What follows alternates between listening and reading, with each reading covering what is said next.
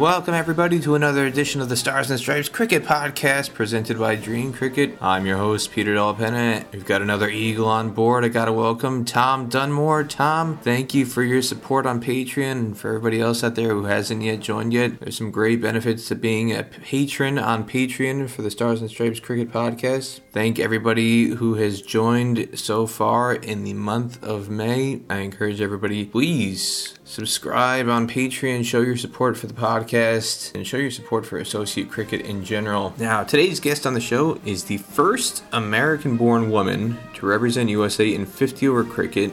Erica Rendler made her debut for USA in 2010 against Canada, and she's a late bloomer, to put it mildly. Discovered cricket at the age of 29. She made it into the national team just nine months after picking up a cricket bat for the first time. That just speaks to her athletic talent. Going to her background growing up in San Jose, California. But first, I want to remind everybody that today's Stars and Stripes Cricket Podcast is presented by Dream Cricket. Dream Cricket Academy offers private and group lessons for children of all ages. Multiple students of the Dream Cricket Academy have been selected to represent USA at under 19 level, including Raymond Ramerton, Harisha Shwarya, and 2021 USA Under 19 National Championship Tournament MVP Sai Mukamala of the champion Mid Atlantic squad. Dream Cricket Academy coaching staff is led by the head coach of the USA Under 19 National Championship Mid Atlantic Atlantic squad, Earl Daly, himself a former USA national team player. Dream Cricket has private lanes available for booking as well as Bola bowling machines to use for optimized training. Dream Cricket Academy is located at 400 Apgar Drive in Somerset, New Jersey, just a mile off of exit 12 on Interstate 287. For more information, call 908 938 3787 or email cricket at dreamcricket.com. Today's show is also sponsored by Moosa Cricket Stadium, the first and original turf wicket facility in the state of Texas. For more information, call 713 534 2195. That's Moosa Cricket Stadium in Pearland, Texas. Our guest today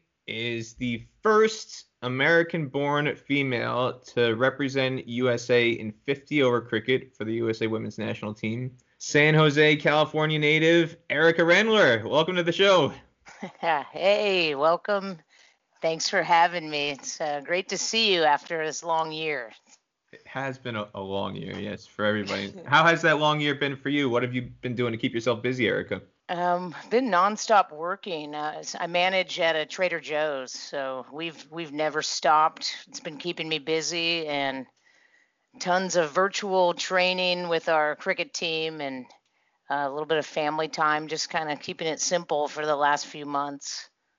To kind of introduce some people to your background, I was watching a baseball game on the MLB.TV League Pass. I've got a season pass to watch every game online, and I was watching the Dodgers Mariners game.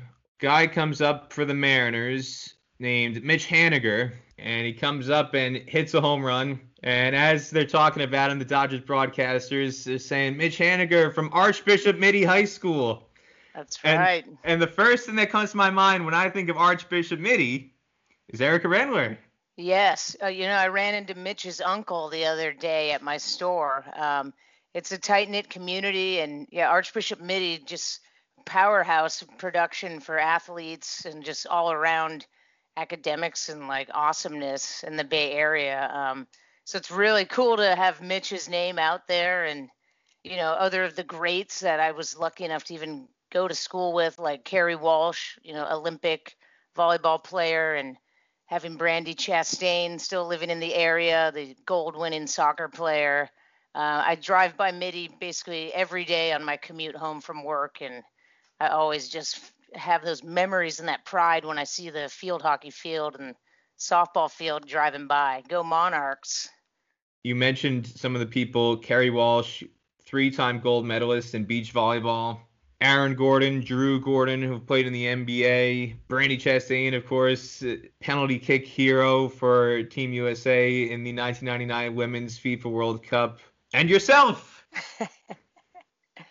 Now, yeah, it's is, is there is there some sort of Hall of Fame in terms of the alumni who've who've come out of Mitty who've gone on to represent either USA national teams or gone into professional sports? Because I just went through a handful, and you mentioned some of those players as well, those athletes, but there's there's an extensive list. It goes well beyond that. I mean, there's an incredible tradition there. You know, they do keep in touch with the alumni community. So there's like a quarterly publication that goes out. And I believe they wrote something up about me on one of our Scotland tours. I got a nice little write up. Um, and yeah, we still keep in touch with a lot of the athletes and a lot of people I went to school with are teaching and coaching there now. Um, Justina Williams, who was the captain of our field hockey team when I was a freshman, she went on to play at Stanford she's now coaching there for the women's softball team and I run into her at my store as well. I'm lucky at Trader Joe's. I get to see a lot of a lot of my friends in the community just casually shopping. Um, but yeah, they do have Hall of Fame. My uncle Amos Rendler actually got inducted into the Hall of Fame for soccer at Archbishop Mitty.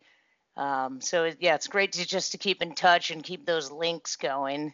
And you mentioned Kerry Walsh, Kerry Walsh Jennings she's right around your age, and and you said you went to school with her. I mean, was she an elite athlete even at that point in time? Did you see that she could one day be going to the Olympics and, and representing the country in volleyball? Or, and what other sports did she play while she was at Mitty? Oh yeah, so we spotted her out in middle school actually through the Catholic school diocese. I went to St. Martin's kindergarten through eighth. She was at St. Mary's in Los Gatos.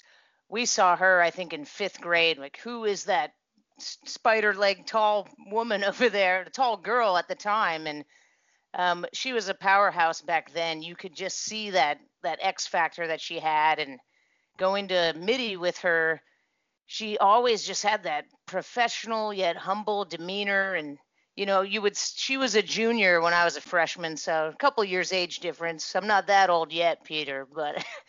even just seeing her in the locker room and stuff, you still kind of got the chills that you were around like this great athlete. Um, she excelled in basketball as well, which I got to share a court with her when I was on the freshman team. But um, yeah, you could tell there was going to be magic there, and it was just wherever she chose to go to college or whatever avenue she was going to take. And I think it's awesome that like women's beach volleyball like provided another avenue for like volleyball athletes to go and market themselves and get a lot of opportunities too. So it's really cool and inspiring, especially now, like as as an older athlete myself, to see somebody like her still going strong. Um, it's it's just really inspirational and pick up a lot of good like training techniques and mental strengthening exercises just from from listening to her you threw basketball in there. You know about field hockey and softball. So you were a three-sport athlete at Mitty. When you, and then you went on to play uh, field hockey at the University of Cal Berkeley. What was your main sport growing up of those three? I mean, were you somebody who just played everything and excelled at everything, or was there one that you had a specific eye on and was your favorite growing up? Yeah, I played it all. Um, I was actually I was gonna try to call my mom this morning. She's traveling back from Colorado, but I I wanted to ask her, you know, what made you get me into so many sports? Because she didn't play that many sports as a kid or an adult, and she signed me up for everything. I, gymnastics, swimming lessons with the Red Cross. You know, we went from polywog up to masters, and basketball at the YMCA as a kid, and then I started T-ball like in kindergarten, T-ball, baseball. Then I transitioned into softball in fifth grade um, because my mom had the insight that that's what I'd be playing in high school. So it was time to familiarize myself with that version of the baseball, softball. Um, and she really got us into so many awesome sports. And every summer we were out at sports camps and out of the house. Um, so I thought softball was going to be my go-to. Like starting in middle school, I was on traveling softball teams, um, going around the country and around the state. There's a lot of big softball hubs in California, like in the in the Valley area in Southern California and Northern. So that was going to be my go-to, and I played it in high school, got on the varsity team. But I I don't know when I was introduced to field hockey my freshman year I got picked for varsity as a freshman beginner, and it was just so fresh and new to me and exciting. And all of a sudden, I just wanted to focus all my energy on that. Um, so I, I really went. I went into like almost two season field hockey, I think, where you could play like fall ball and then play field hockey. Um, and I ended up doing track, track and field at Archbishop Mitty for a couple years as well. I dropped softball for the last two years I got into track. So I was running all kinds of things. I was doing triple jump, long jump, shot put. They had me try out the 200. They had me try out the 800. I remember my best friend like vomited after we finished the race. It was just, but it was just cool to get all these things and just keep my body working in all these different ways. And field hockey proved to be a pretty good opportunity for me as I was able to um, start getting recruited by a couple colleges. Um, there's only there was only three Division One teams in California at that time, being uh, Stanford, UC Berkeley, and uh, UOP in Stockton. So I got to go on some recruiting trips, got to make a few decisions, and you know film some videos, do your whole recruiting stuff. It was really exciting, and yeah, I ended up signing on to go to UC Berkeley, go Bears, and man, yeah, the rest is almost history. It's just, yeah, being a college athlete, showing up to a new experience with all these teammates and friends just built around you, just really kind of made my college experience what it was. And yeah, field hockey was the go to until I discovered cricket years down the line. Just for people not in the lingo, UOP, University of the Pacific in Stockton. Uh, that, that's the other mm-hmm. school. That would have been a field hockey option. Uh, they, yes, they've got Division One sports athletics. What it, what you said there, I, I, find kind of fascinating, and it kind of leads into your cricket journey, is the fact that, and I think this is something that a lot of people don't appreciate in the U.S. cricket community in terms of trying to approach new players to recruit them into the game is that there's this mental block of sorts within the cricket community where a lot of administrators feel that athletes from other sports are incapable of learning cricket or any sport for that matter by a certain age. And if you haven't started by a certain age, well, then it's not worth bothering. You yourself just said you were playing softball for most of your life, and you, were only introduced to field hockey when you got to high school. You only took went to field hockey seriously as uh, getting into the freshman team, and you made varsity, and then that wound up being your scholarship sport or, or your sport that you were recruited for uh, to go to Cal Berkeley. And I, I just find that um, a very interesting kind of parallel to your cricket journey because again, you're somebody who didn't discover cricket until much much later, yet you had this very very strong athletic foundation cultivated through so many other sports that you had played growing up. And the fact that since you had gone through this field hockey experience where it was a sport that you you developed much later in your athletic career there was no reason why you couldn't do the same with cricket. And you've done that. So with cricket did did you feel like there there when you were going through the journey of learning cricket did you draw on anything in particular from what you had gone through with field hockey and that transition and that approach? Again going into a new sport when you had been focused on something else for a significant part of your athletic journey?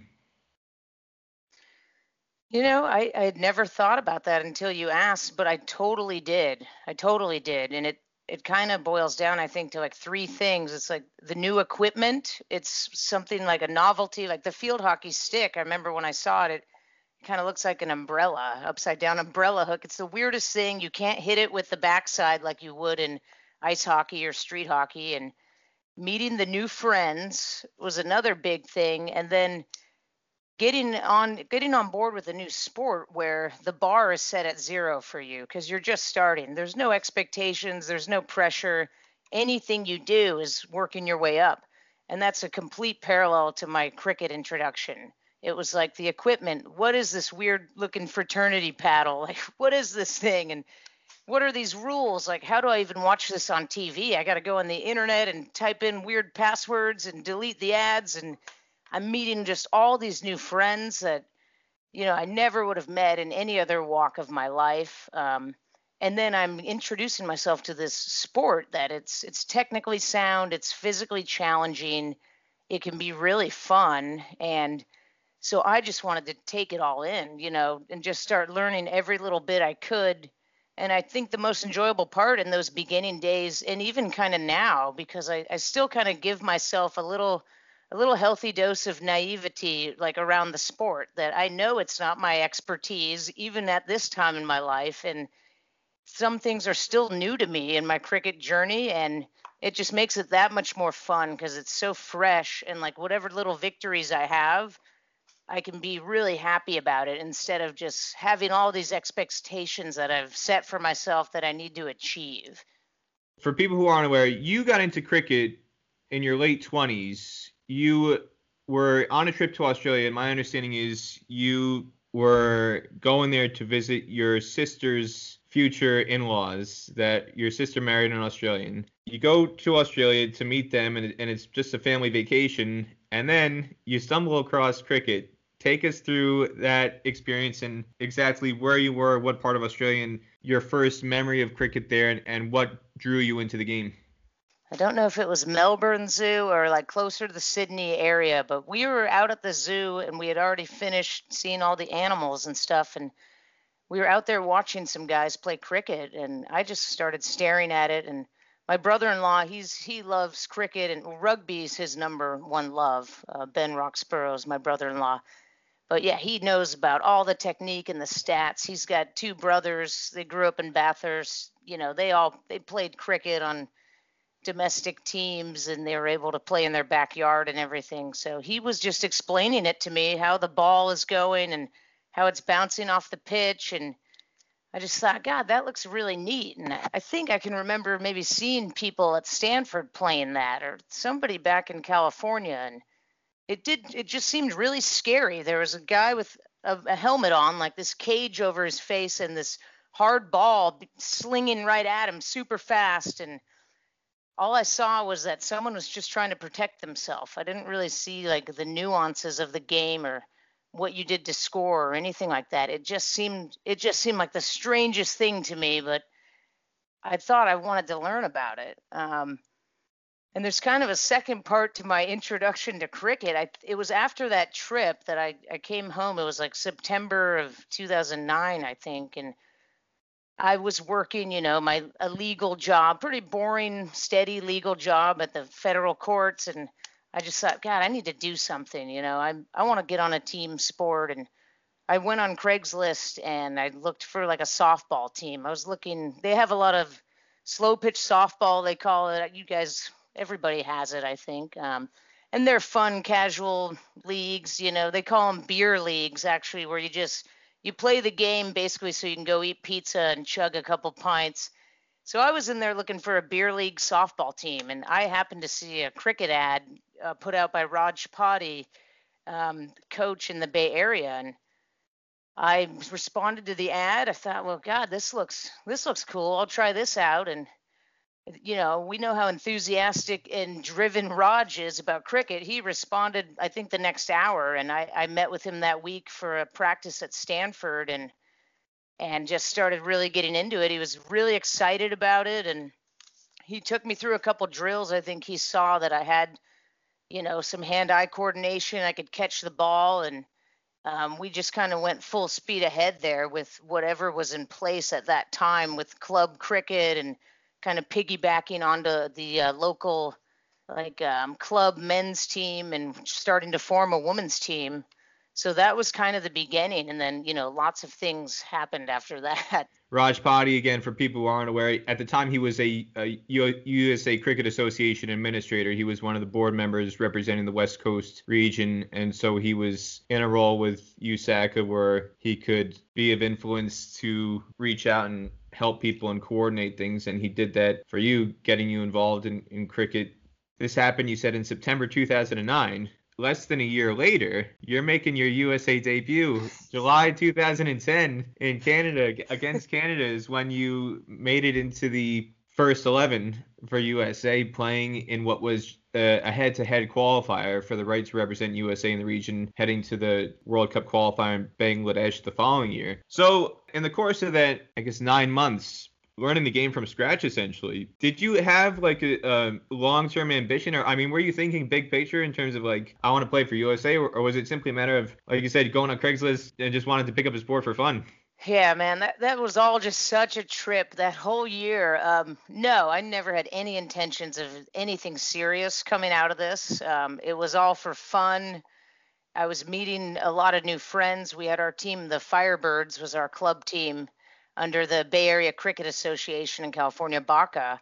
And so we were having a fun time. We were we'd go to practice, we'd all go out to eat lunch, you know, we were becoming friends and it was this whole like life enrichment experience for me. And I never even once thought about Team USA or making this serious. I just thought it's a fun thing to do on the weekends. I'm learning. Uh, it's kind of this novelty and it gives me something cool to talk about now if I'm at a party instead of just saying, "Oh, I'm I'm a paralegal" or whatever.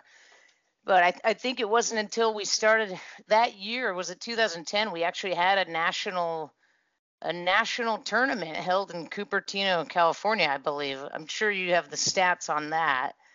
Um, I don't. Everything off the old USACA website has basically been deleted, so there's no record of your existence in that event. I do remember off memory there was one, yes, but it'd be hard to find the stats from that event nowadays. But go on.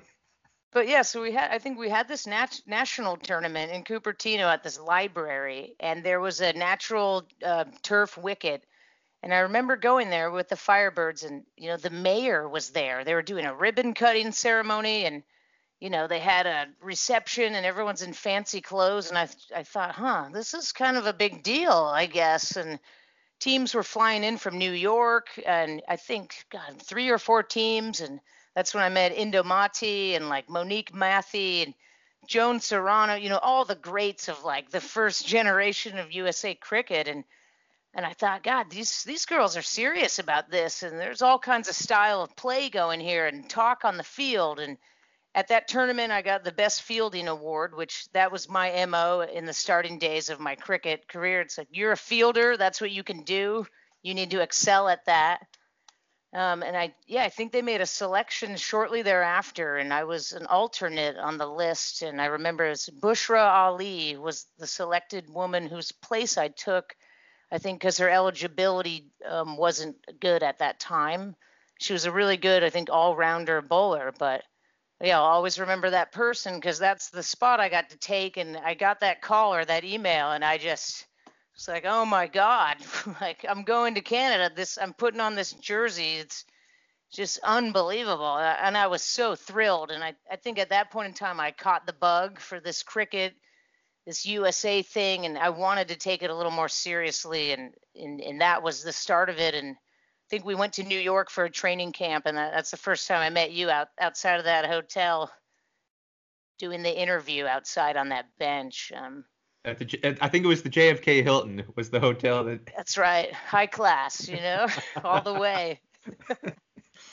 One of the things you, you mentioned, I, I want to go into that story. There's, there's a very interesting part of that story, how I met you that I wanted to go into, but going back before that, you mentioned getting the best fielding award, and again, this is a part of the cricket myth and and the cricket's stereotyping of people from who are deeply entrenched in the game who think that introducing the sport to Americans is impossible, especially adults. You know, if you're going to introduce it, you got to get them young because once they're adults, it's beyond the point of no return, and they're not going to be able to learn.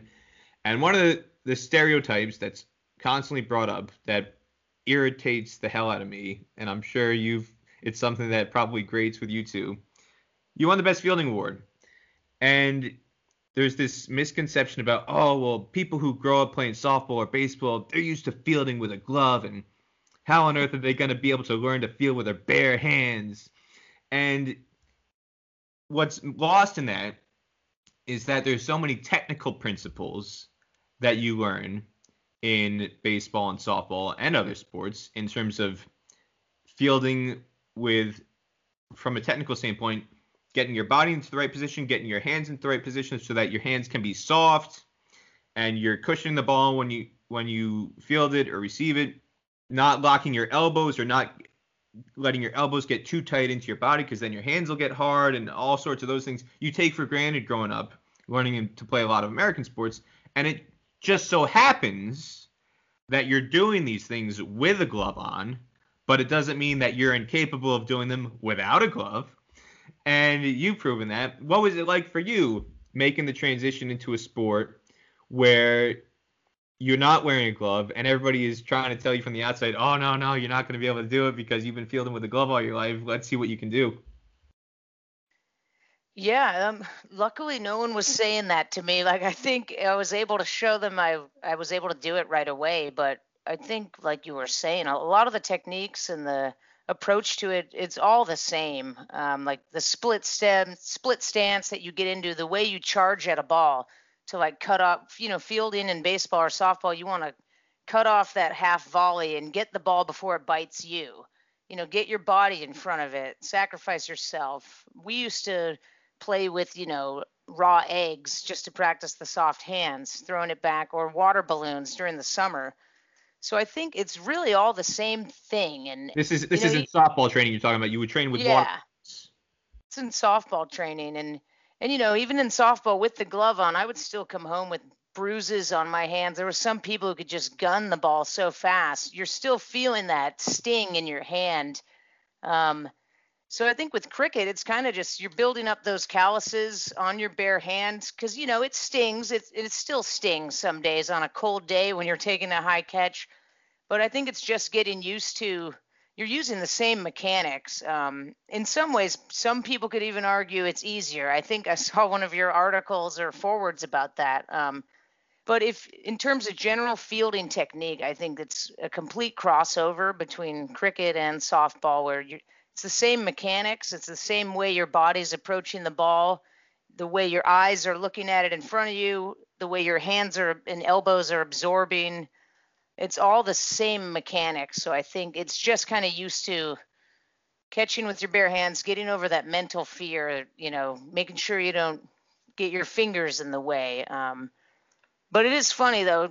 I, I went to a baseball game recently, and like Americans, they can't really catch the ball with their bare hands in the foul ball territory. Like you see people with their beer and their soda and their baby, and the ball's dropping all over. And you watch a cricket match, you got this bloke out in you know center field, and he's sitting down with a beer, and he'll just catch it like that, no problem. So. I do I do know that the cricketers and people with a cricket background seem just to be able to catch things a little easier, but that being said, you know, I've I've tried on Sin's wicket gloves, wicket keeping gloves, and I can't. I don't know how to maneuver those. I mean, I'm an expert with a baseball glove, but I can't catch with keeping gloves. So I think it's just learning a new piece of equipment, and your hands are the equipment in cricket. It's just kind of dialing in how that connects with your brain and your body's actions. Now, I want to go into the story of, of how we met, but first, want to remind everybody that today's show on the Stars and Stripes Cricket Podcast, presented by Dream Cricket, is brought to you by Moosa Cricket Stadium, the first and original turf wicket facility in the state of Texas, located at 5515 McKeever Road in Pearland, five miles off the Bailey Road exit from State Road 288, half hour south of downtown Houston. Moosa Cricket Stadium includes fully enclosed locker rooms, change rooms, plus shower facilities after a day's play, as well as outdoor nets for all your training needs. Aside from the main turf stadium ground, there's now a second ground at the facility open for use. For more information, call 713-534-2195. That's Moosa Cricket Stadium in Pearland, Texas, the original turf wicket facility in Texas how did I come to write an article about you and, and what was the impetus to interviewing you? I actually was asked to go to the ground that day. I wasn't entirely aware that there was a women's training camp going on in New York. It wasn't very well publicized. But I got a call from an administrator in the Atlantic region who said, Peter is a woman representing USA at this camp from the region named Pauline Williams. And we're hoping to help promote the region and, and Pauline's going to be there and we'd like for you to go out there and, and see if you can write something about her. And so I was like, all right, I'll go. I'd never really seen women's cricket in the U.S., so I was curious from that standpoint to see what the team was comprised of talent wise. And I get out there and I go to find Pauline and introduce myself, and there's a big commotion going on because Pauline is in a heated conversation with Durga Das and Indumati Gordial John, who is the captain and, and the player coach. Pauline kind of storms off in a huff, and I said, Pauline, you know, I'm Peter Penna. I'd like to interview you. And she says, Not today. Not today. I don't I don't want to talk. And you can talk to my husband. And I, I said, Well, who's your husband? You talk to him, and it's Kenwyne Williams, the one and only Kenwyne Williams, is in a, in a car waiting to drive his wife away. And I said, Well, I want to talk to you. I'm not here to interview your husband. Your husband's not playing for the women's national team. You're playing for the women's national team. I want to talk to you. I, I don't want to talk today. I, I'm not in the mood. I, I, I'm, I'm not in the right frame of mind. I don't want to talk. Like, okay, fine, fair enough.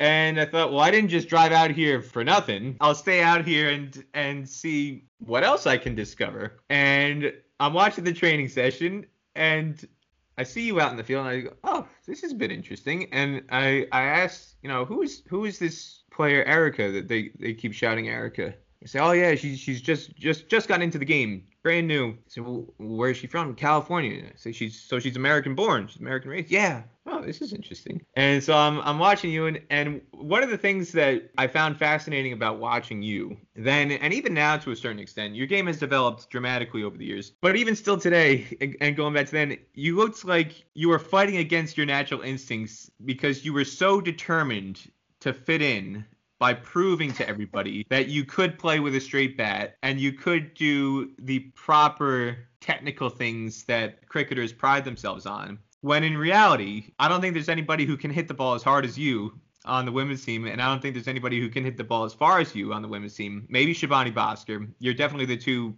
strongest hitters of the cricket ball on the team. But I'm thinking to myself, why is Erica messing around trying to show everybody she can play a forward defense when she should be going out there and smashing sixes? I just I'm curious, you know, as you're learning the game, is this a mental battle that you've been waging with yourself from the start and and through your career in terms of trying to show the cricket evaluators that you can do quote quote traditional cricket things versus just going out there and not to use a I, I hate using this cricket cliche play your natural game but you know just to go out there and show people that you can do something in terms of power hitting and hitting sixes and just natural ball striking that you've cultivated through these other sports athletically that you bring to cricket that a hell of a lot of other players in the team they just don't have that skill set. So how how is this development gone through through your mind mentally and applying that physically to your stroke play?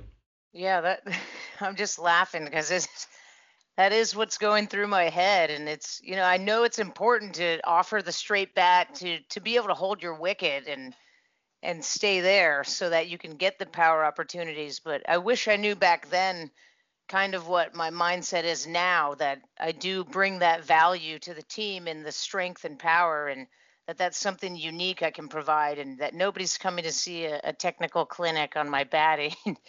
Um, and and I wish I would have unleashed that tiger like so many years earlier. Um, but to answer your question, I do. I think about it all the time. I think even at a practice two weeks ago, all I could think about is, oh, is is my top hand holding the bat right? You know, do I have my shoulder dipped? Is am I sticking my neck out? And I, you know, and I I work. I I train mentally just to try and get in that zone where I'm not worrying about all the technique and I find that to be kind of a thing with cricket that there's just infinite technique and critique and way you know i've had i think every coach i meet whether they're my coach or it's just some guy who decided to come up and coach me unsolicited they'll all tell me oh you're holding the bat wrong or your angle here or the you know fourth stump and this is an indian style or this is australian style. And so i think that struggle to find your identity of what type of player you are and and what you want to bring you know as cricket is just it's such a highly individualized team sport.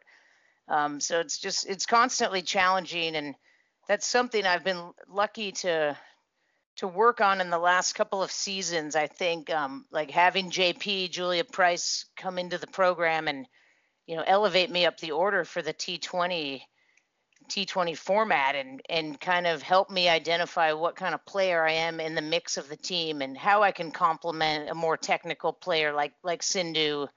Um, and that we need that we need that diversity on the squad and the different skill sets to complement ticking a score up. Um, so it's it's something I'm I'm always working on. It's something I pride myself in but yeah, that little bug about the technique and how you're holding the bat, it's it's constantly there. And I don't think, especially at this age, it's ever going to go away and just become the second nature thing. It's you know, it's always there.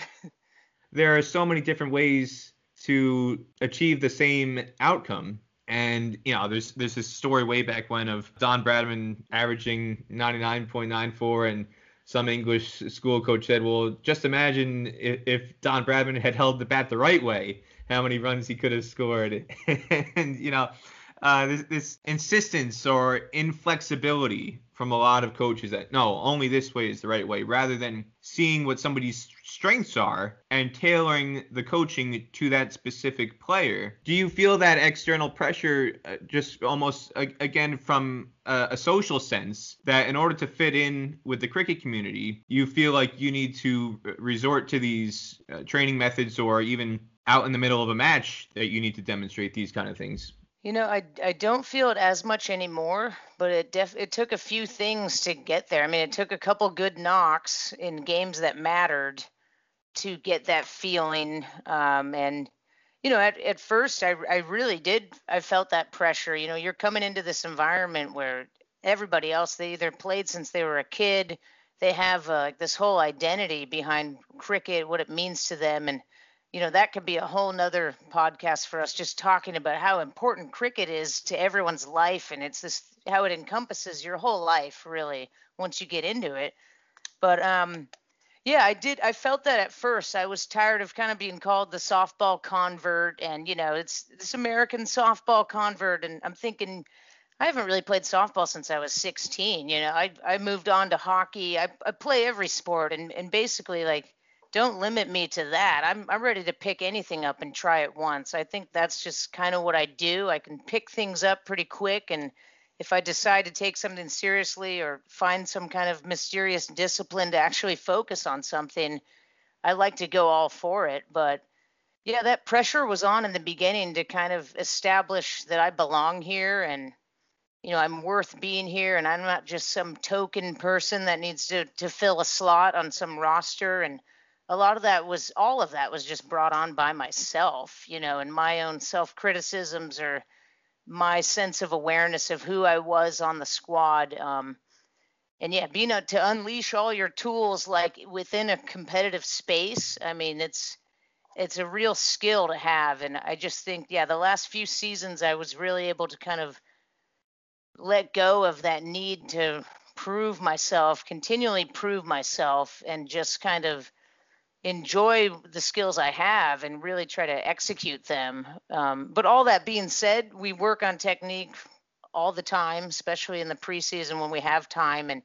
you know, you still got to learn your ABCs before you go out and start talking. And so I'm I'm not above the technique. I'm not above training for it, and it's it's good to still practice it so that maybe I can implement, you know, a few percentages of that into into a situation that matters. Now, your debut, July 14th, 2010. Some parts of the world that would be known as Bastille Day, but in Canada it was just the day that you made your debut for USA at the Maple Leaf Cricket Ground. USA beat Canada that day by nine wickets, bowled them out for 135, and then chased target in 39 overs for just the loss of one wicket. What do you remember about your debut? Wow, I mean it's it was just such a cool experience. I mean, to get paid to get on an airplane to go to Canada and to tell my boss, sorry, I can't be at work this week. I'm going to play for Team USA. I mean, that alone was enough. Even if I had never hit the field, it was such a good experience for my life at that point. Um, I mean, I remember so many things the personalities we had on that team, the leadership, the experience that we had. You know, I think at that time we were carrying players who were in their maybe in their 40s and 50s at that time and but I think we that was the kind of experience and strength that we needed and having people on the sidelines yell out, you know, you're an ambassador for the country and this is history and the future is coming and waving the flag and just all of it was just it's just all those moments. Um, I remember the the fielding grounds being so beautiful. I think it was I don't know if it was Maple Leaf Cricket Ground. Um, but yeah, just seeing the awesome pitch that we were playing on that I hadn't really seen anything like that before. And I think for a lot of the games, I was like 12th man or 13th man running water. I bring, I always bring my little point and shoot camera. So I'm sneaking photos on the sidelines and I just I always find that really important. I'm like, if I don't document this, who's gonna do it? You know, if Peter's not out here with his Hawaiian shirt and floppy hat, you know, this is something that I may be one of the only eyewitnesses to. And yeah, I just remember the energy. Really, you know, I want to say like a strong Caribbean energy at that time on the team. Really vocal people, like such good vibes and dancing and cheering and yeah, it's and I remember going out there, I think towards the end of the game, maybe I came out to bat last or something, and I was partnered up with Nadia, Nadia Gruny, and we're still two newbies on the team, kind of. And I just remember, I think we were running, she's all dive, dive, and like we are just giving it our all. I don't know if I faced four balls or what I even did, but just to get out there and me and Nadia were out there and and you know seeing other other batters on the team have some incredible performances, like Monique Mathy, the left-handed um, South African opener that we had, got a 50 in one of the matches, and you know I think Rohini Prabhuni, she took like a three or four wicket haul, got man of the match. There's just some really cool things that happened, and I also broke my thumb on that tour. I was trying to take a boundary catch. Uh, Michaela Turek on the Canadian team. I think she was born in Australia. Yeah. She's like a tall Canadian batter, and I went up for the catch, and I, the ball just you could still kind of see that the thumb is never the same. But so I had this kind of broken thumb, and I remember during the game I was like biting my arm to displace the pain, and you know, I didn't know it was broken at the time. I stayed in, finished the game, finished the whole tour. Actually, I never got medical treatment until I came home. But, but yeah, there's just so many awesome memories, and yeah, I, I, I still can see like the bite marks on my arm from when I was trying to just bite through my forearm so I wouldn't feel that pain in my thumb, and and being able to shout out like USA with all these girls that I just met like a week ago, and it's just this whirlwind like awesome experience. On your debut match, yeah, you won by nine wickets. USA won by nine wickets. You you feel you didn't bat. It was the couple days later in the, one of the T20 matches that were not quite an exhibition, but th- there was nothing at stake. It was the 50 over matches where the context was in terms of who was going to qualify, and then there was a couple T20s that were laid out afterwards. So it was in the T20, you made your batting debut where you scored three off four balls. Yes, you remember four balls you faced. You batted with Nadia Gruny, and you came in at number nine, finished not out, three not out off four balls. You mentioned the social aspects of, of being there, being in a new cricket culture community, and it was heavily Caribbean dominated. And I wanted to ask you about that, just the social aspects of being on tour as the only American born player on the team, the only American raised player in the team at that point in time. That can be whether it's at club cricket level, regional cricket level, or national cricket level. That kind of atmosphere can be very intimidating for a lot of people to enter into and depending on who the characters are involved there sometimes can be some very strong personalities in these environments and it's not always the easiest transition. Sometimes it's a very smooth transition and teams can be very welcoming and other times not so much. What was your experience from that standpoint in terms of the training camp in new york and then the tour itself? How was your adjustment to the usa national team environment taken into consideration the fact that you're the only player on the team who's been born and brought up in america at that point in time it was just so awesome and like eye opening and you know so healthy for me as you know what I you know I am I'm you know I'm a I could say I guess white middle class privileged American and I just consider myself so lucky to have been able to meet so many people from all walks of life. Um, it it can be intimidating too. You know, you're not you're not there with your buddies. I didn't have any friends. Uh, I, I did have a player from my Firebirds team, Rajashree Kulkarni, whom whom I knew, and she's you know great player, a little bit quiet, quietly spoken. Um, but yeah, I kind of clicked right away with Monique Mathy, and we actually got paired up as roommates, and we were kind of laughing with each other, like, "Oh, is this because we're like the two white girls on the team, or you know?" And so we were getting a real kick out of that, and you know but the unifying thing is just everybody's love for the game. And like soon enough i was just welcomed by everybody. And you know they could be a little tough with me. It's like yeah who's this new girl?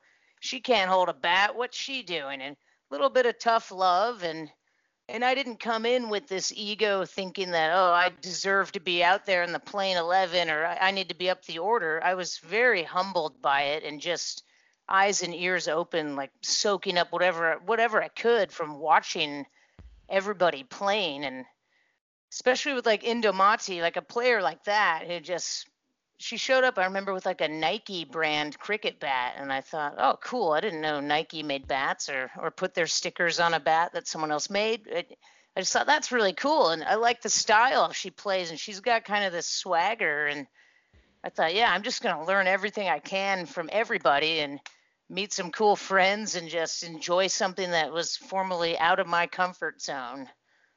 You kind of mentioned it half jokingly about, you know, who is this girl? Where does she come from? How does she just walk into the team? Why, you know, how is she opening the batting? But on, on a serious note, there is some element of jealousy that I've observed, not necessarily with you, but in in other places where there can be instances where somebody's new to the game and they're supremely athletically gifted because they played all sorts of other sports growing up and they get into a team and have an opportunity to perform and they start performing right away and it's not they're not like you said you, you referred to yourself oh you know do i think of myself as a token player? They're not a token player. They're there on merit. They're performing and yet it breeds almost a sense of jealousy at times with like you said players who've been playing this game their entire lives some of them and they've devoted 20 25 30 35 years to the sport maximizing all their time all their effort and they can't achieve the same output as somebody who has literally just picked up a bat for the first time nine months earlier. Did you feel any sense of that in your early days in the team, even progressing a bit further, going to that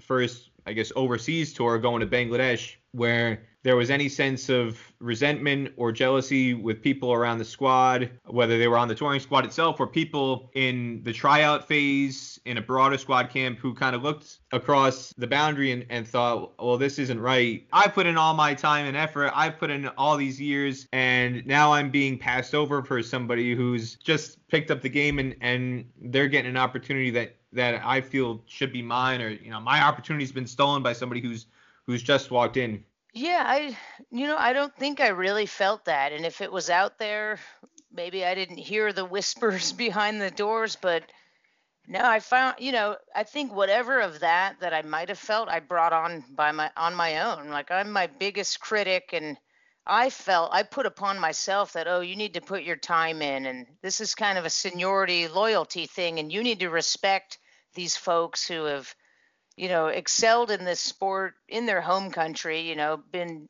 played on national teams and, you know, youth squads and they have this knowledge and leadership and I kind of threw that on myself that you need to kind of stay quiet, work your way up the ranks. Maybe that's just kind of like a survival mechanism I have and no, at that time, I don't think anyone was jealous of what I was doing because I wasn't really putting up any stats that would be jealous worthy. Um, what I may suspect, I'm assuming maybe some people were kind of jealous of the attention I was getting for it. Um, like it kind of seemed like I was getting a lot of media attention just because it was like a a unique thing in USA cricket. Um, and again, that could be something I'm just bringing upon myself. But it did seem like I was getting a lot of attention in those first few years. Um, like in Bangladesh, the BBC interviewed me I'm still looking for that video somewhere. I don't know if they ever aired it, but God, I would love to see myself talking with a little BBC stamp on the bottom. Um, and and yeah, I got that great article from you. You know, the rapid ascent into U.S. women's cricket. Um, so I was, you know, I was feeling pretty good and very aware of, okay, you're getting some attention for this. You know, stay humble. Don't let this get to your head because that's the last thing I wanted to create was that we already had so many differences between me and everyone else. Let's not create more by having an ego and an attitude about it. Now, going to that first overseas tour, the Women's World Cup qualifier in 2011, November 2011, the first match of the tournament that USA played was against South Africa, at the time captained by Mignon du Preez, featuring Dani van Niekerk, Marizanne Kapp, among others. USA lost quite heavily in that match, 198 runs. South Africa made 343 for five in their 50 overs. USA finished on 145 for nine, but on your bowling debut, none for 36 and seven overs, quite respectable figures in the context of the rest of the team. Looking at it a bit further, um, you were the most economical bowler on the day for USA. USA used seven bowlers. And then batting wise, coming in at number eight, you finished 26 not out off 51 balls, five boundaries.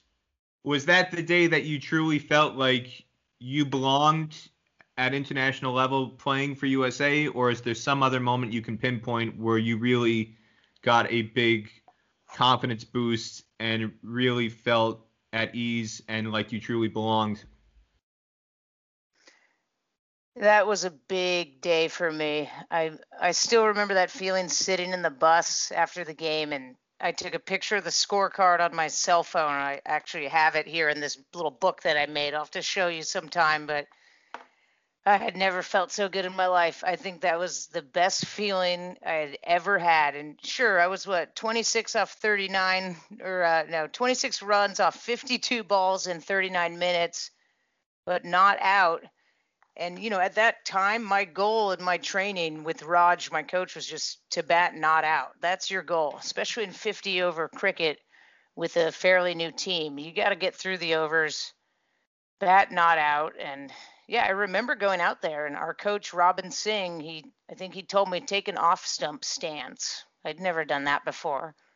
Um, and the South Africans, they were playing so short on me. There was a silly point. There were three fielders just like five feet away from me, just sledging the hell out of me. And you know, oh, you're the only American, and uh, how you liking that stipend? How you liking that hundred dollars a day? Let's see if you can hit the ball. And you know, it it was actually kind of relaxing me. I was laughing, and um, yeah, I just remember. I think it was Joan Joan Serrano hit.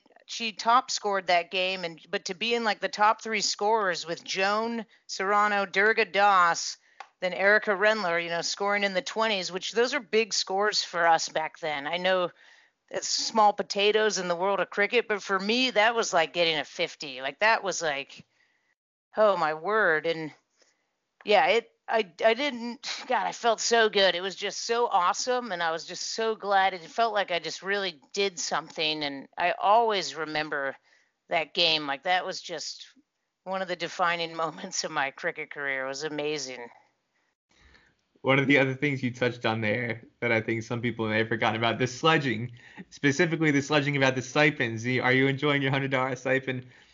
Prior to that tour, there was quite a big controversy with regards to the team that was actually going to be sent to Bangladesh because there was a warm up tour and then basically nine or ten out of the players who were on that tour who were being targeted as the core members of the squad wound up staging a boycott and a protest over match fees and stipends that they felt there was unequal treatment between the women's players and the men's players with regards to the amount of stipends that were being paid, especially since there was a hundred thousand dollar donation given by a benefactor named John Warburg that was earmarked specifically for the women's cricket team. And I think some people involved with the women's squad were wondering, well, where the hell did all this money go that was supposed to be earmarked for us? And why are you crying poor and claiming you don't have money to pay us? So, quite a significant number of players dropped out of the touring squad. You stayed in. And yet, here we find out it was used as cannon fodder by the opposition to sledge you guys. And yet, you, you,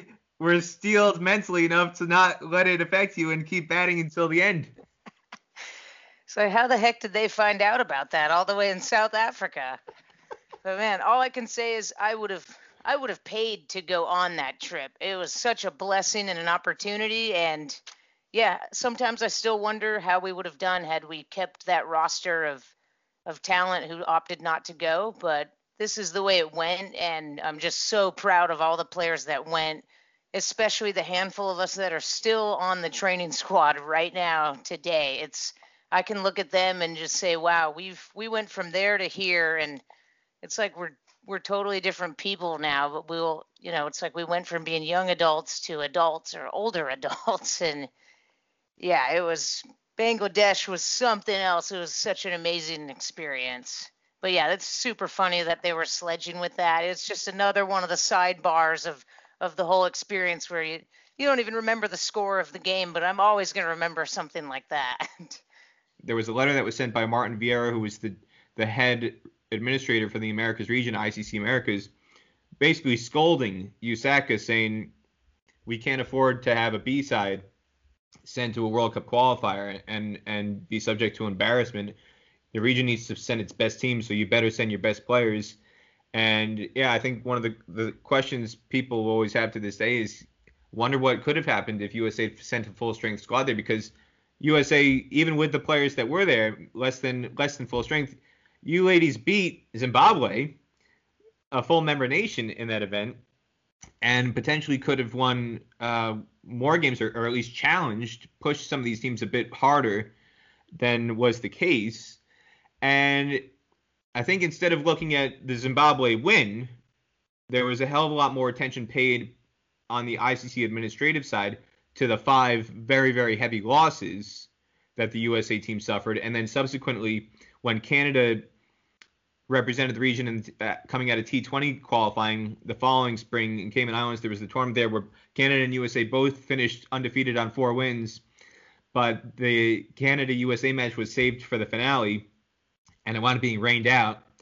And so Canada was awarded the, the T20 qualifying berth from the region based on net run rate. And they, again, very similarly, Canada did not represent the region well at, at a global stage.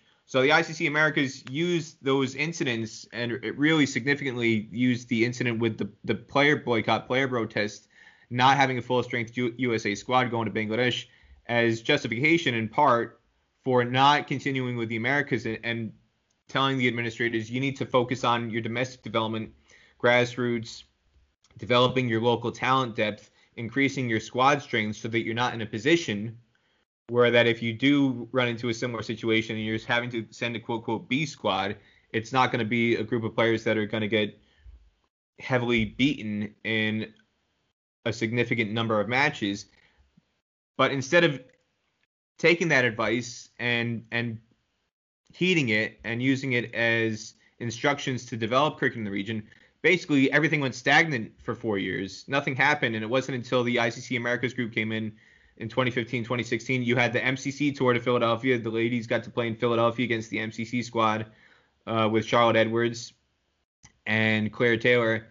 And then USA was readmitted to represent the region, uh, going to a, kind of a combined ICC Americas slash Europe qualifier when you went to Stirling, Scotland in, in 2017 to play against Scotland and, and the Netherlands. So that kind of four or five year gap where nothing was offered in terms of a qualification event for the Americas region, having gone through that whole player boycotts uh, over the stipend experience and that, that whole saga, and being part of the squad that was in Bangladesh, and then the after effects uh, that trickled down afterwards over the course of the, the next four years, did you feel like the ICC was justified, and did you understand their stance over why they removed that berth and the actions that led to it, and and how do you feel it impacted not just the team but you personally because those were four prime years of your career that were essentially taken away.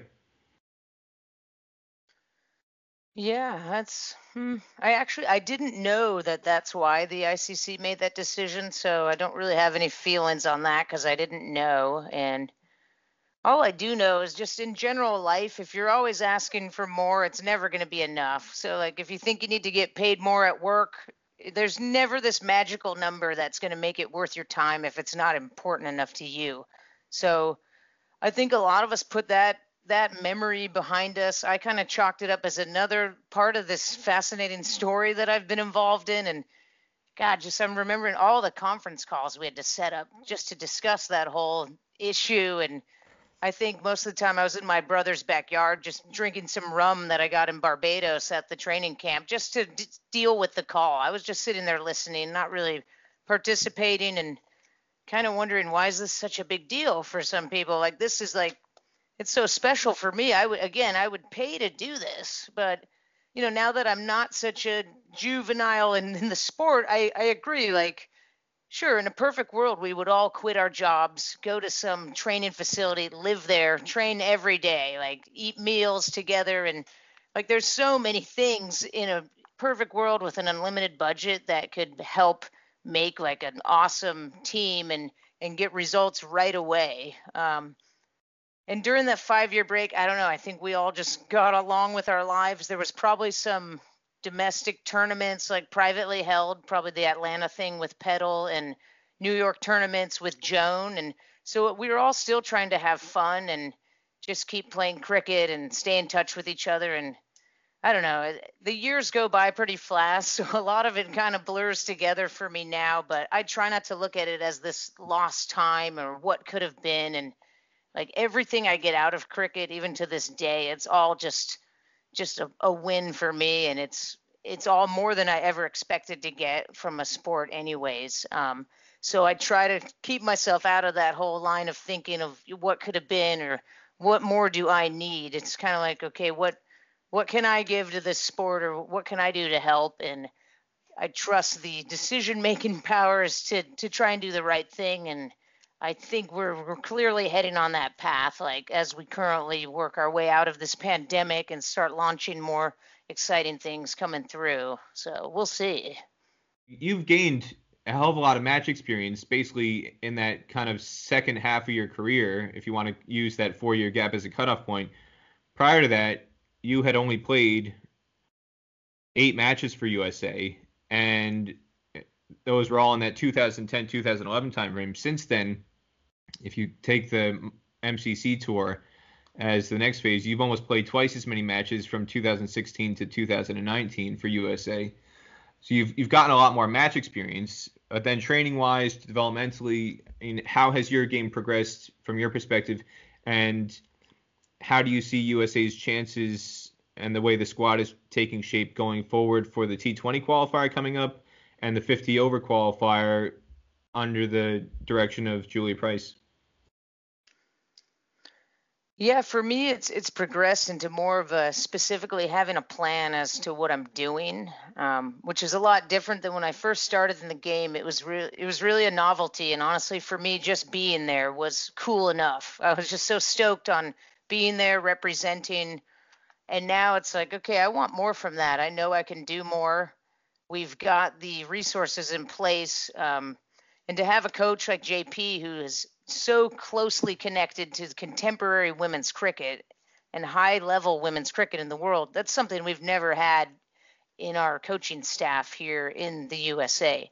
And that's something that we really need to be relevant in the women's sporting space. So to get the wealth of knowledge that she's brought onto our team and not only that but the ability to like intuitively handle so many different personalities and age ranges and different goals and and whys as to why we're even here it's just been groundbreaking i think. And um i think like the world has yet to see like the effect that that julia price has had on this team but it is happening in the backgrounds and it's happening right now as we speak. So our preparation is going pretty strong. Like I said earlier, we did a lot of uh, virtual training over the pandemic, um, which was pretty intense at times a lot of educational aspects, mental health aspects, reading, comprehension, participating, making videos.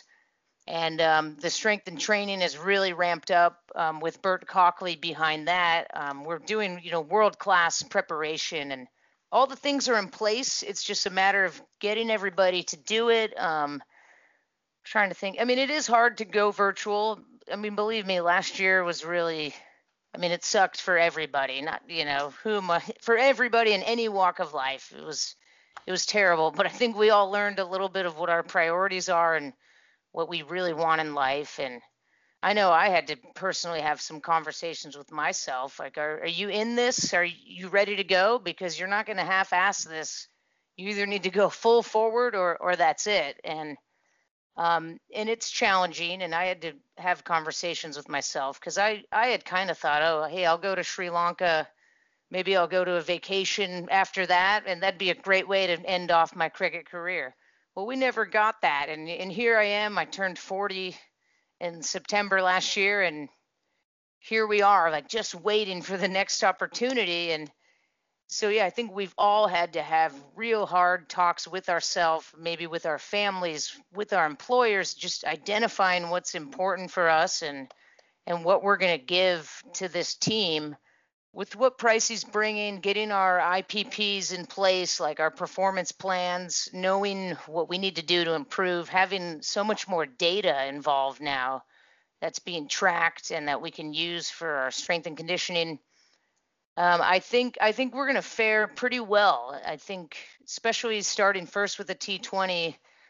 Um, I, I know we're ready to go in there and bash. And like I see videos of other teams training. I know Brazil's playing a lot. They seem to have a lot of momentum down there. They seem to be having fun. And I'm just really excited for us all to get back on the fields and like keep playing. And, you know, we're, we're, I'm still pretty thrilled from beating Canada last time in Florida at the, um, at the qualifiers. That was, that was probably the second greatest moment of my cricketing career was getting player of the match, uh, the game that I batted with Sugi, and we batted all the way through. And um, so yeah, there's a lot of just good momentum, but we we definitely respect like the opponents out there. We know what's what we have up against us, and I think it'll be good once we get out of this whole everything's theoretical and we actually get to hit the field and and start doing some things together, which is which is coming up real soon with like intra regionals and regional tournaments. So so yeah, we're ready to kick it in the high gear with our season. Interregionals, those are supposed to start up in June, from my understanding. What is your uh, outlook on on having that competition beginning? Yeah, I'm really excited. I think it's a great opportunity to get everyone together and to expose the sport also to new people in the region. And the one thing that's really lacking, I think, is like women's club cricket around the nation. Like not every player wants to play and be super serious about it and go to the national team. So if these types of events can expose other players, generate more participation, and give people an avenue to get into the game, like in any type of respect, that'll be good. And it's always good to see all my um, teammates and like be competing in a in a place where it matters. And I think that's where you catch like people's better performances when the, the pressure is on and and it's a meaningful space rather than maybe just doing something because you have to do it or going to practice just to knock something out. Um, it's good stuff that's coming up, and yeah, I wish we could have done it last year and any other time, but I think it's exciting to move forward with this momentum and these kind of plans. One of the other things you mentioned is you just turned 40 last year, and you were looking at maybe eyeing that Sri Lanka tour as, as your swan song and then signing off on the national team. You don't have a lot of mileage and a lot of wear and tear on your legs and on your body. Again, it's not just the four year gap where there was no national team cricket. You started playing for USA at 29. You don't have 20 years of, of wear and tear cricket wise. You're still relatively fresh to the sport in terms of the physical toll realistically, how long do you see yourself continuing to try and commit yourself to play for USA? And then also, I guess, big picture, whether you're there or not, where do you see the USA national team going five years from now?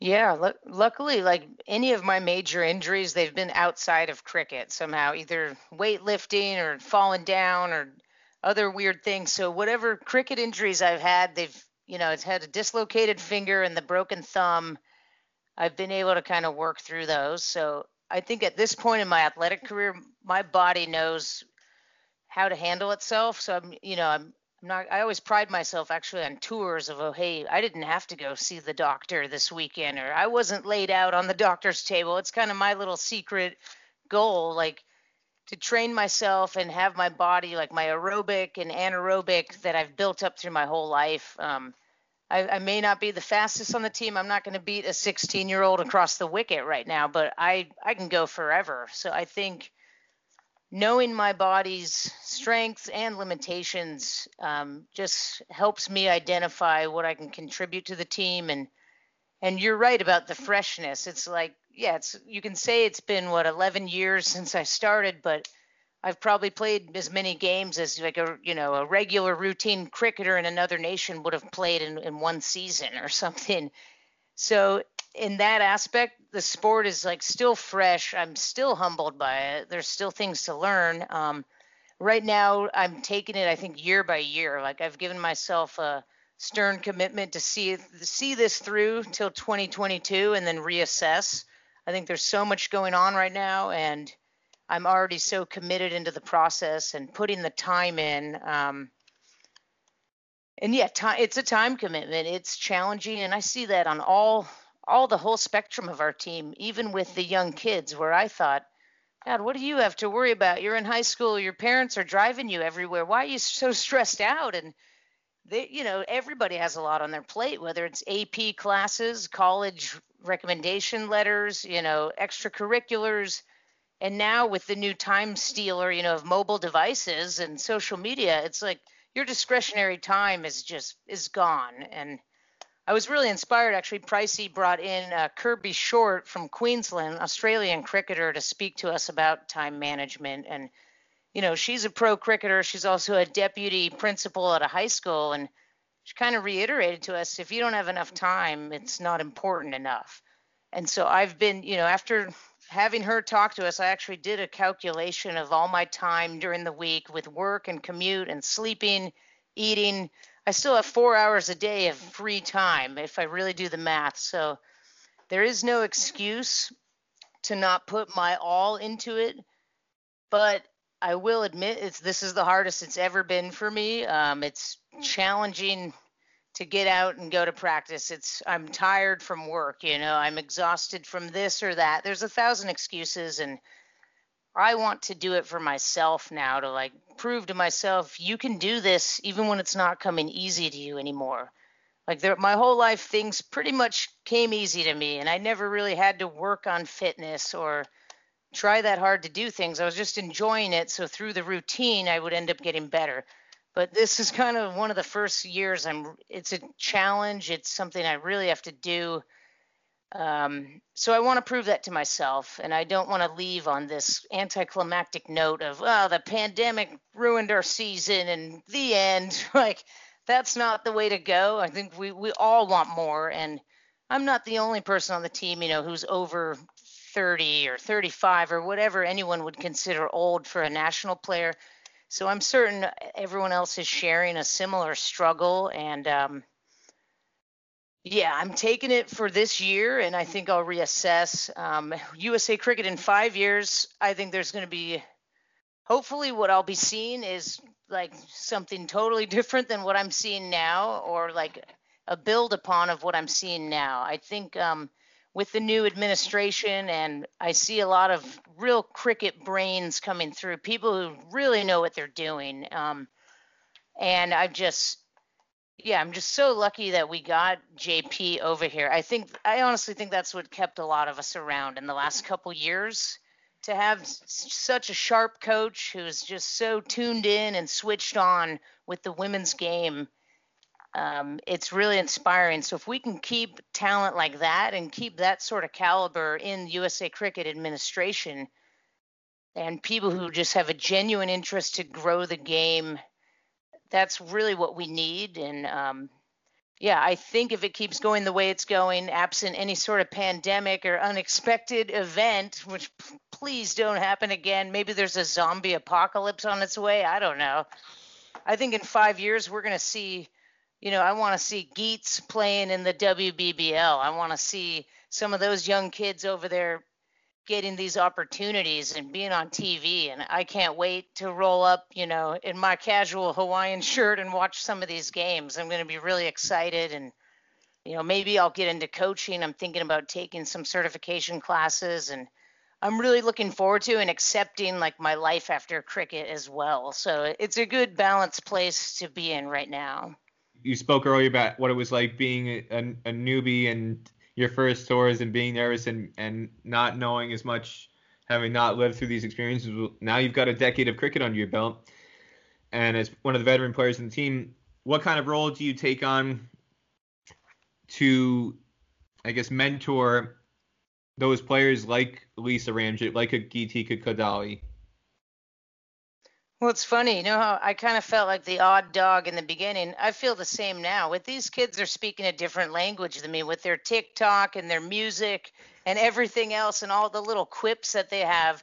So I almost feel like just as like undisconnected with them as I did in the beginning. It's kind of ironic, but um, all joking aside, I think what we can really implement with the youth is like having the mental strength and composure to um, to stand up in these high pressure games and um, and trying to have fun with the sport. Uh, I, I do see there's like a high stress level surrounding it, and there's a lot of expectation just knowing that there's opportunities there. So I try to just, you know, I try to give them little pointers when I can, like, hey, you know, the coach likes it when you run in to back up the throw. Do not just stand on your heels there at covers, or try and give them a little bit of pointers that can help and but really try and build up that the persona of what it means to represent USA and how you want to present yourself maybe on social media and what you may not want to post or say. Um, I think a lot of it is yeah mental composure, which my experience can help them learn and they might not have that right now if they're just going to school and coming to practice and everything is something else they need to get done and I want to just try and impress upon them, hey, enjoy this experience. Like soak in what you can. Try to have some fun and, you know, keep doing the training programs and it's really cool to see when you start with players at a developing age you see their bodies changing the muscle definition moving on people getting faster on their times and it's just it's really cool to see that and to have this new energy in the room which is what I think a lot of us needed of some of the squad who I think we all thought, oh, the roster is just going to carry over from last year, you know, and maybe that was subconsciously stopping people from trying as hard as they would now. now we have this insurgence of energy. We have an increase in numbers on the training squad, so it's it's forcing everybody to really put their best foot out there and you know get a little heat beneath you that hey your position's not locked in on this team and everybody's out there gunning for it. So let's do this. Time for the favorite 11. And a reminder to everybody that the Stars and Stripes Cricket Podcast is presented by Dream Cricket. The Dream Cricket Pavilion Shop can help you fill up all your cricket kit requirements from top of the line English willow bats, made by all the top manufacturers, as well as helmets, gloves, pads, jerseys, highlight DVDs, books, and more. Get 10% off all orders over $400 using coupon code DCUSA. That's DCUSA. Go to shop.dreamcricket.com to take advantage of that offer today. Dream Cricket Academy is located at 400 Apgar Drive in Somerset, New Jersey, just a mile off of exit 12 on Interstate 287.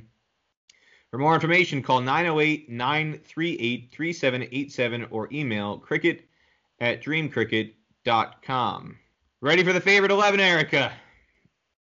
I think I'm ready. Let's do this. Let's rock and roll. All right. Your favorite roommate on tour? Uh, that's got to be Uzi, Uzma Iftikhar. She's the only one that'll sneak out with me to go get pizza and wings when no one's looking, and we have our yoga practice in the hotel room. The loudest snore or the messiest roommate on tour? I'm gonna have to take the messiest. I'm I'm a I'm a spreader. I bring tons of equipment. My bag is always 52 pounds, and I have to wink at the airline attendant to let me get through. um, yeah, I bring so much stuff, uh, every kind of battery. So it's it's got to be me, the messiest one. If you couldn't be a cricketer, which sport would you most want to have represented USA in? I think it would be awesome to be like an Olympic skier. I've always thought that's amazing. I skied growing up. I'd be nowhere near ready to do that, but I just think that would just be a badass sport to get a medal in. The best cricket ground experience that you've had as a player anywhere in the world, USA or overseas, your favorite cricket ground, not just playing on the, the facility, but the lunches, the teas, the the meals that they provided, the training facilities. What was the best overall experience you've had anywhere in the world? I mean, they've all been they've all been great. Most of the time, it's been pouring rain, so I've been playing cards and drinking coffee in a locker room. But I'm thinking that the Philadelphia ground really stands out, where we did the MCC event. Uh, I think it's is it the Maryland Cricket Ground? Merion, Merion, yeah, Merion Cricket Club. Merion Cricket Club, and it just it seemed so fancy. I was almost worried, you know, we can't chew gum, you can't have your cell phone, and I felt so proper, like maybe I'm in England or something. And and that afternoon, I got to share tea at lunch with Charlotte Edwards and Suzie Bates, because uh, Candacy Atkins and I were either captaining or vice captaining one of those matches. So we got to sit there at tea, and I remember being so nervous, like I'm having tea with Charlotte Edwards, and she's this legend from England. And how do you take your tea? And I don't even think I said a word to her. And as you know, I can talk infinitely. But yeah, just uh, the meals, the food, just the classiness of that place. And then the field was so fancy. I remember I scuffed a hole in it out in the field with my plastic spikes, and we felt so bad I had to go put the little patch of grass back on top of the hole, and it was just amazing, so picturesque. It was really great. I remember Charlotte Edwards telling me that day when I, I spoke to her that she said it reminded her of Wimbledon. It's just a very, very classy, very elegant facility, Merion Cricket Club. Uh, for people who aren't aware, it's, it's basically just across the street from Merion Golf Club, which has hosted U.S. Opens uh, in golf. And the Merion Cricket Club, you mentioned being nervous around Charlotte Edwards. I was a hell of a lot more nervous around the Merion Cricket Club staff because as you said, it's it's like white glove service, very very high society, very upper class. And I showed up to the ground, like you said, in my typical outfit with like cargo shorts, Hawaiian shirt, floppy hat, and I was getting these dirty looks while while the team had had showered and changed to get ready to go in for the lunch, and you were all very properly dressed. I'm still looking like me, and um looking at the staffs and asking like, hey, you know, am I okay? And they kind of looked at me like, "Is that all you have?" And so I, I very hurriedly went back out to my car and, and found a pair of jeans because at least jeans having like full fully covered legs would have been a bit more acceptable than cargo shorts. But you know, I, I still had the rest of my getup on. Uh, they kind of like let it slide once I put the jeans on, but it was still like, oh god, this this ruffian is is trying to sneak into our very very classy facility. it, it was then I learned always bring khakis and closed toed shoes on tour, even if they say you don't need it. Just always put it in the bag. Your favorite place to eat out on tour could be a fast food chain, could be a specific restaurant that you like in a particular city. What's what's your go-to place when you're out and about? Oh, it's Nando's, hands down. Nando's peri peri chicken. I think most people on the team would agree with that. Last time in Scotland, I think I went there three nights in a row. No shame on that. just just three. I, am going every night. There's no stopping me. Now, kind of a, a follow up, a 5A question, if you will. This is question question five, but 5A. If you're a Nando's person, what is your go-to Nando's marinade? Are you a lemon and herb, coconut and lemon? mango and lime, hot, medium, or double extra hot? You know, I'm going for the hot or the double extra. I I love the heat. I like to make it burn. I still have some of the sauce packets that I that I brought back from Scotland. I've been saving them in my pantry. I like the heat. You like the heat. I'm I'm a bit I'm lame. I'm a, I'm usually a lemon and herb or mango and lime guy. You you're going you're going for the you're going for the hot ones, the Sean Evans experience with the hot ones just going all the way. Put that hot sauce on the sriracha, the the Carolina Reaper. Yeah, that's another tidbit I want to add. We've all learned when we go on tour, someone always brings a bottle of hot sauce. We learned after these years, somebody's always packing it. It's part of the list now that we send to each other on our iPhones. Your favorite pizza topping? Favorite pizza topping? Let's see. I'm gonna throw the anchovies in there. I think it really adds a new dimension to the pie. I grew up in an anchovy house. My my dad, without fail, every single time we went to order pizza, my dad had to get anchovies on his pizza, and I stayed as far away from them as I possibly could. but but he had to have them, so I, I do appreciate somebody who who gets anchovies on their pizza. Are you a Coke or a Pepsi person? Oh, I'm Coke all the way. Coke Zero with coffee. That's the way to go. I got. I've been drinking one this whole interview right now. Coke, Coke can't beat the real thing. Yeah. Your favorite cricketer of all time? I have a lot of favorites, but I'm gonna go with uh, Sophie Devine, New Zealand. Uh, I love her style. I like that she also came from a hockey background, and she's just a great cricketer to watch. Really good leader too your favorite non-cricket athlete of all time? Can I pick my uncle Devro? Devro Rendler. He played professional soccer for the San Jose Earthquakes back in the 80s, and uh, ever since then, that guy never stops moving at family events. He's always juggling a soccer ball. He's winning all the Fourth of July races in the neighborhood. Yeah, Uncle Dev is going to be my favorite athlete. You you hid that from us all the way until now. You've got you you've got this athletic pedigree. It's not just not just yourself. You've got somebody else who's who's been a professional in some capacity playing for the San Jose Earthquakes. Your favorite movie of all time? Favorite movie? If I base it on the one I've watched the most, I'm gonna have to say Home Alone. Kevin McAllister. You know, we've had some Kevin McAllisters on the pizza question. Shebani Bhaskar, she's a Kevin McAllister. Cheese pizza. Stay away, Buzz. I want my cheese pizza.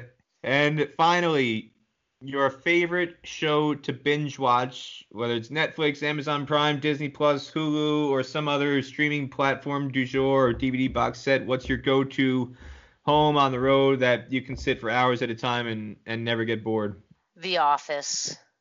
Now, which one? The U.S. version or the U.K. version? I've only seen the U.S., so that's US the version. one.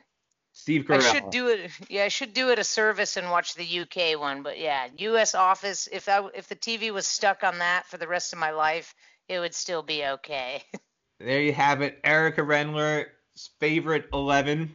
Erica, thank you so much for coming on the Stars and Stripes Cricket Podcast presented by Dream Cricket. I really appreciate you sharing so much of your journey with us. I'll give you the final word. Anything else you want to share with people about your story, your journey, or how you feel about cricket?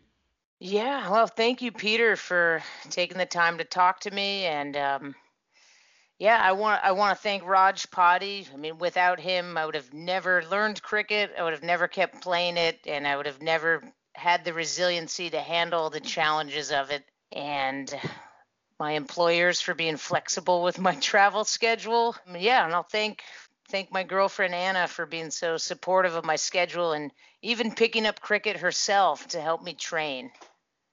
And I just want to encourage other women out there to get involved in the sport and I'm really hoping to to get myself out there especially when I'm done playing and I have more time to really dedicate to developing the game and getting people excited about cricket and and enjoying having fun out there and not taking it so seriously. That's one of the things you emphasize all through this interview, Erica, which I don't think enough people appreciate cricket and any other sport. It's about having fun. You're supposed to have fun, smile when you're out in the field, and you certainly do that when you're out there playing for USA, and you've done it throughout all these stories you shared today. So thanks again, Erica Rendler, so much for taking us through your USA national team journey.